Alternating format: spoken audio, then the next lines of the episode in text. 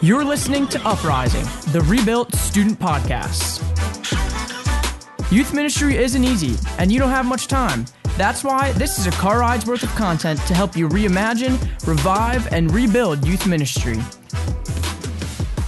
Welcome to Uprising, the Rebuilt Student Podcast. On today's Car Rides worth of content, we'll continue our student leadership series. I'm Allie, your host, here with Daniel, and we are joined by another very special guest, Filippo. And Filippo, we always start our podcast asking, What are you loving? So, what are you loving right now?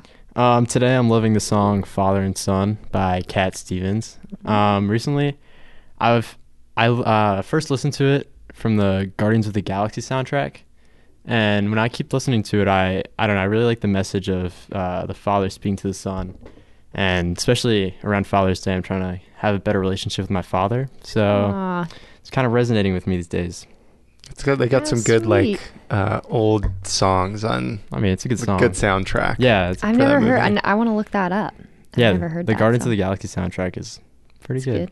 good. Oh, good Do you know Very "Morning. Has Broken" by Cat Stevens?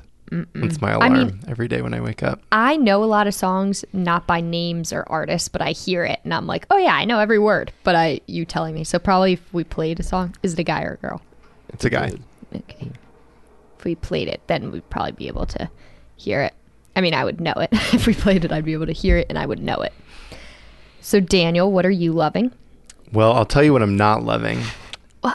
Are all the, cicadas Oh, that's fair. that are around right now that's fair. because it's the 17 year hatch of cicadas, and it's Mm-hmm. weird how. uh, Like I went to Virginia this week, three hours away, and there's no cicadas down there, Mm-hmm. and they're kind of starting to die off now. But this leads to what I'm loving, which is thunderstorms. We've had some really good thunderstorms in the afternoon, and I think thunderstorms love are so great. Yeah. Me too. And they make the cicadas go away. Yes, Yeah. that is true. Did you have cicadas ever in Idaho? No. So this is a first No. experience yeah, with them. Totally new to me. And you weren't born the last time Yeah, they were I here. was so- not alive, Yeah. so- so never, oh, Yeah, first Yeah. time. they're not the best. They are aggressive. Almost done though. We're almost there. I know. Yeah, they're they're clearing up. They're clearing up. Well, I am loving right now. Um, it's kind of a weird thing to love, I guess, but I was just thinking about it. But like my prayer space and kind of switching up my routine. I just moved into a new house, and it's the first time I've ever lived alone. So it's like I have the whole place to myself. So use I used to always just pray in the morning on my bed.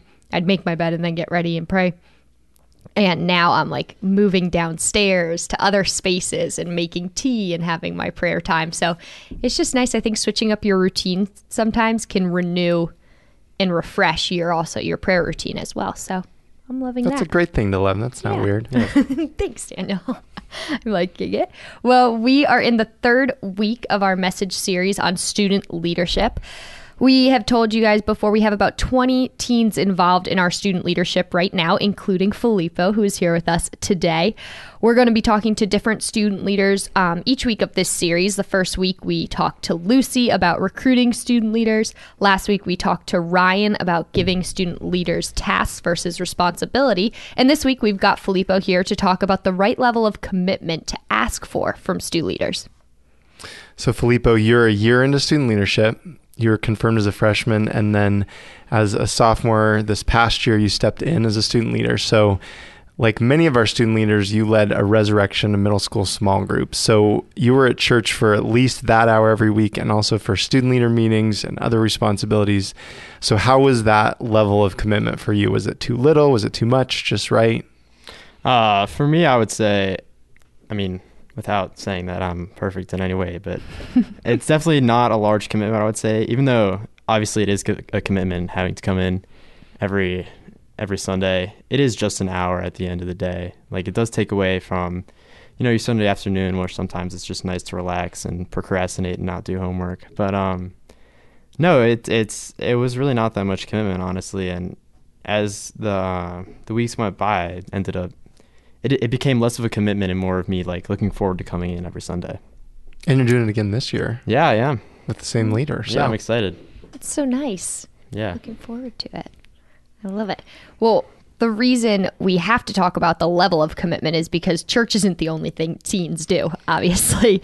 There are a lot of other choices and responsibilities. So, do you think teens are busier today than they were like 5, 10, 20 or more years ago? And what do you think makes them busier or less busy? Um, and we're giving you permission here right now to speak honestly. So, do you think your peers and other teens spend and use all their time well necessarily? Um, so, in my opinion, I think especially um, as college admissions, like it becomes mm-hmm. harder to get into college. A lot of high school students are just trying to do as much stuff as they can mm. To get into college. Build up that resume. Yeah. Mm-hmm. Stand out. So a lot of uh, like especially people that I know, they just have a lot more commitments. Like my friend who plays lacrosse, I was at the beach with him this weekend, and he has like three tournaments like in a week, something like oh crazy gosh. like that.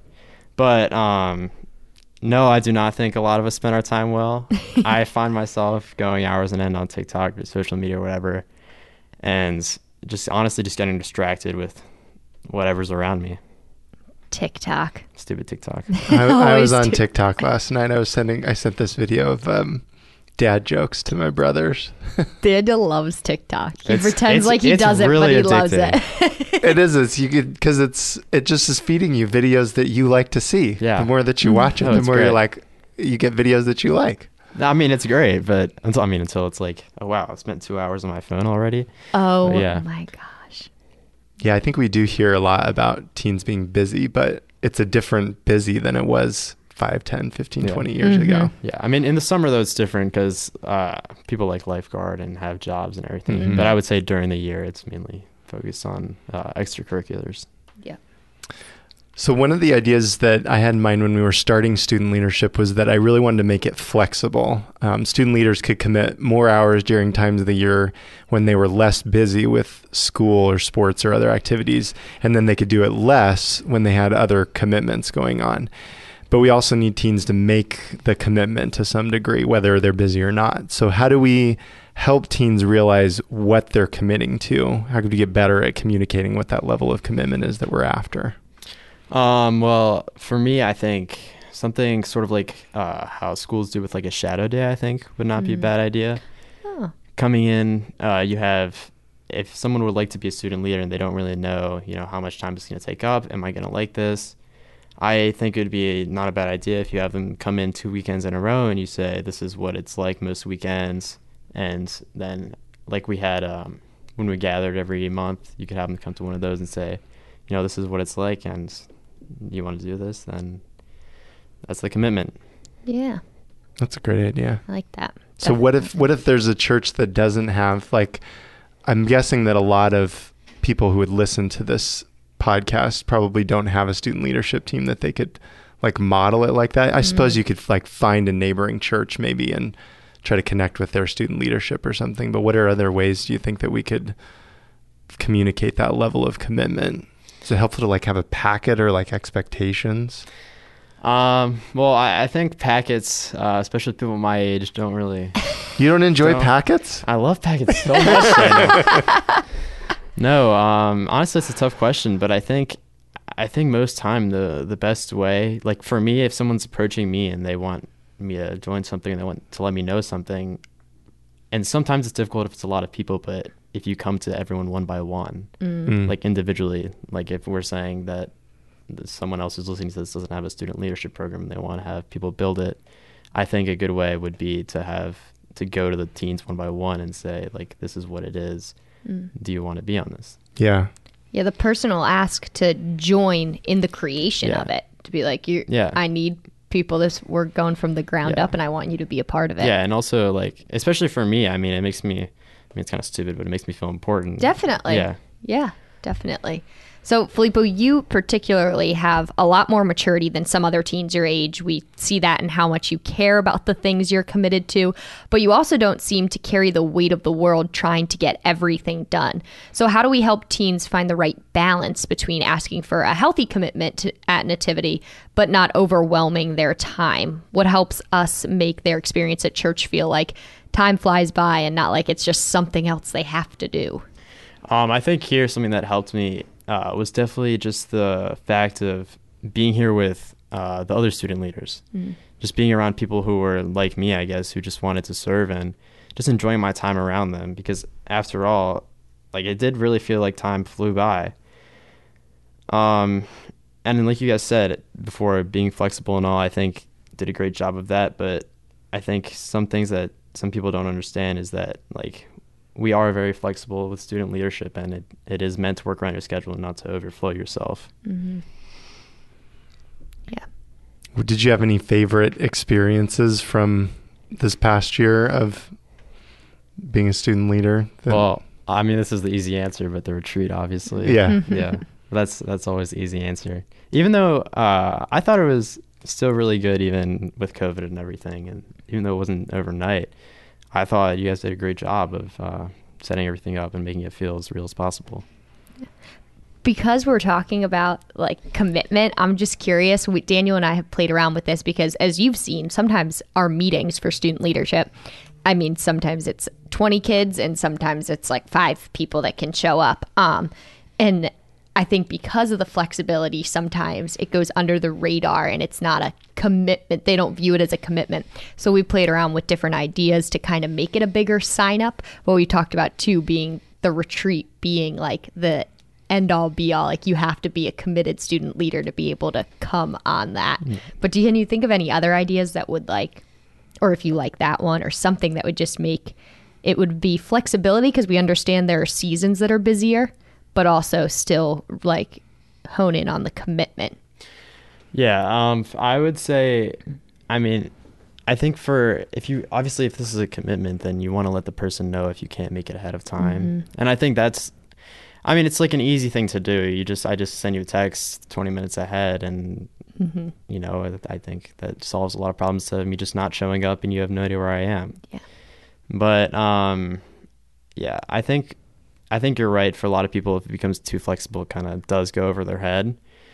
Um, but at the same time, I think, I mean, I think it's like a schedule wouldn't be a bad idea. Sending Yeah. everything out like at the beginning of the year and marking Yeah. your calendars.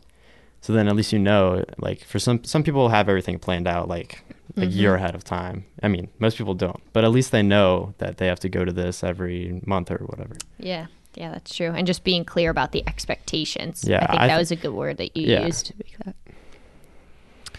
To make that. Well, thanks for joining us today, Filippo. We love having you as a student leader, getting a chance to chat with you this summer. Um, and, you know, we've really noticed people gravitate to you um, because you put them at ease. So thanks for being on the show and sharing some of your experience with us today. Well, thank you, Daniel. It's always a pleasure being here with you and Allie. Well, we always like to end with one bright idea that you can take and apply right now. And even though Filippo doesn't love packets, our bright idea is to make an application for your student leaders. It doesn't have to be long, it doesn't have to be a really traditional application. We are actually in the process of creating one right now. And I've been thinking about what I want to do with it, and I want to make it kind of fun. Mm-hmm. Like, Creative. defy people's expectations of what an application should be and have a personality inventory as part of it so we can get an idea of who the person is, their strengths and weaknesses, but also be clear about the commitment up front as well so that they know what they're getting into. Um, so that's our one bright idea. Make an application for your student leaders and formalize that process a little bit. Sounds like a very bright idea. so bright. Well, big thanks to Filippo again for joining us today. We love you all very much. Join us next time as we discuss sharing correction and wisdom with stew leaders with another special guest.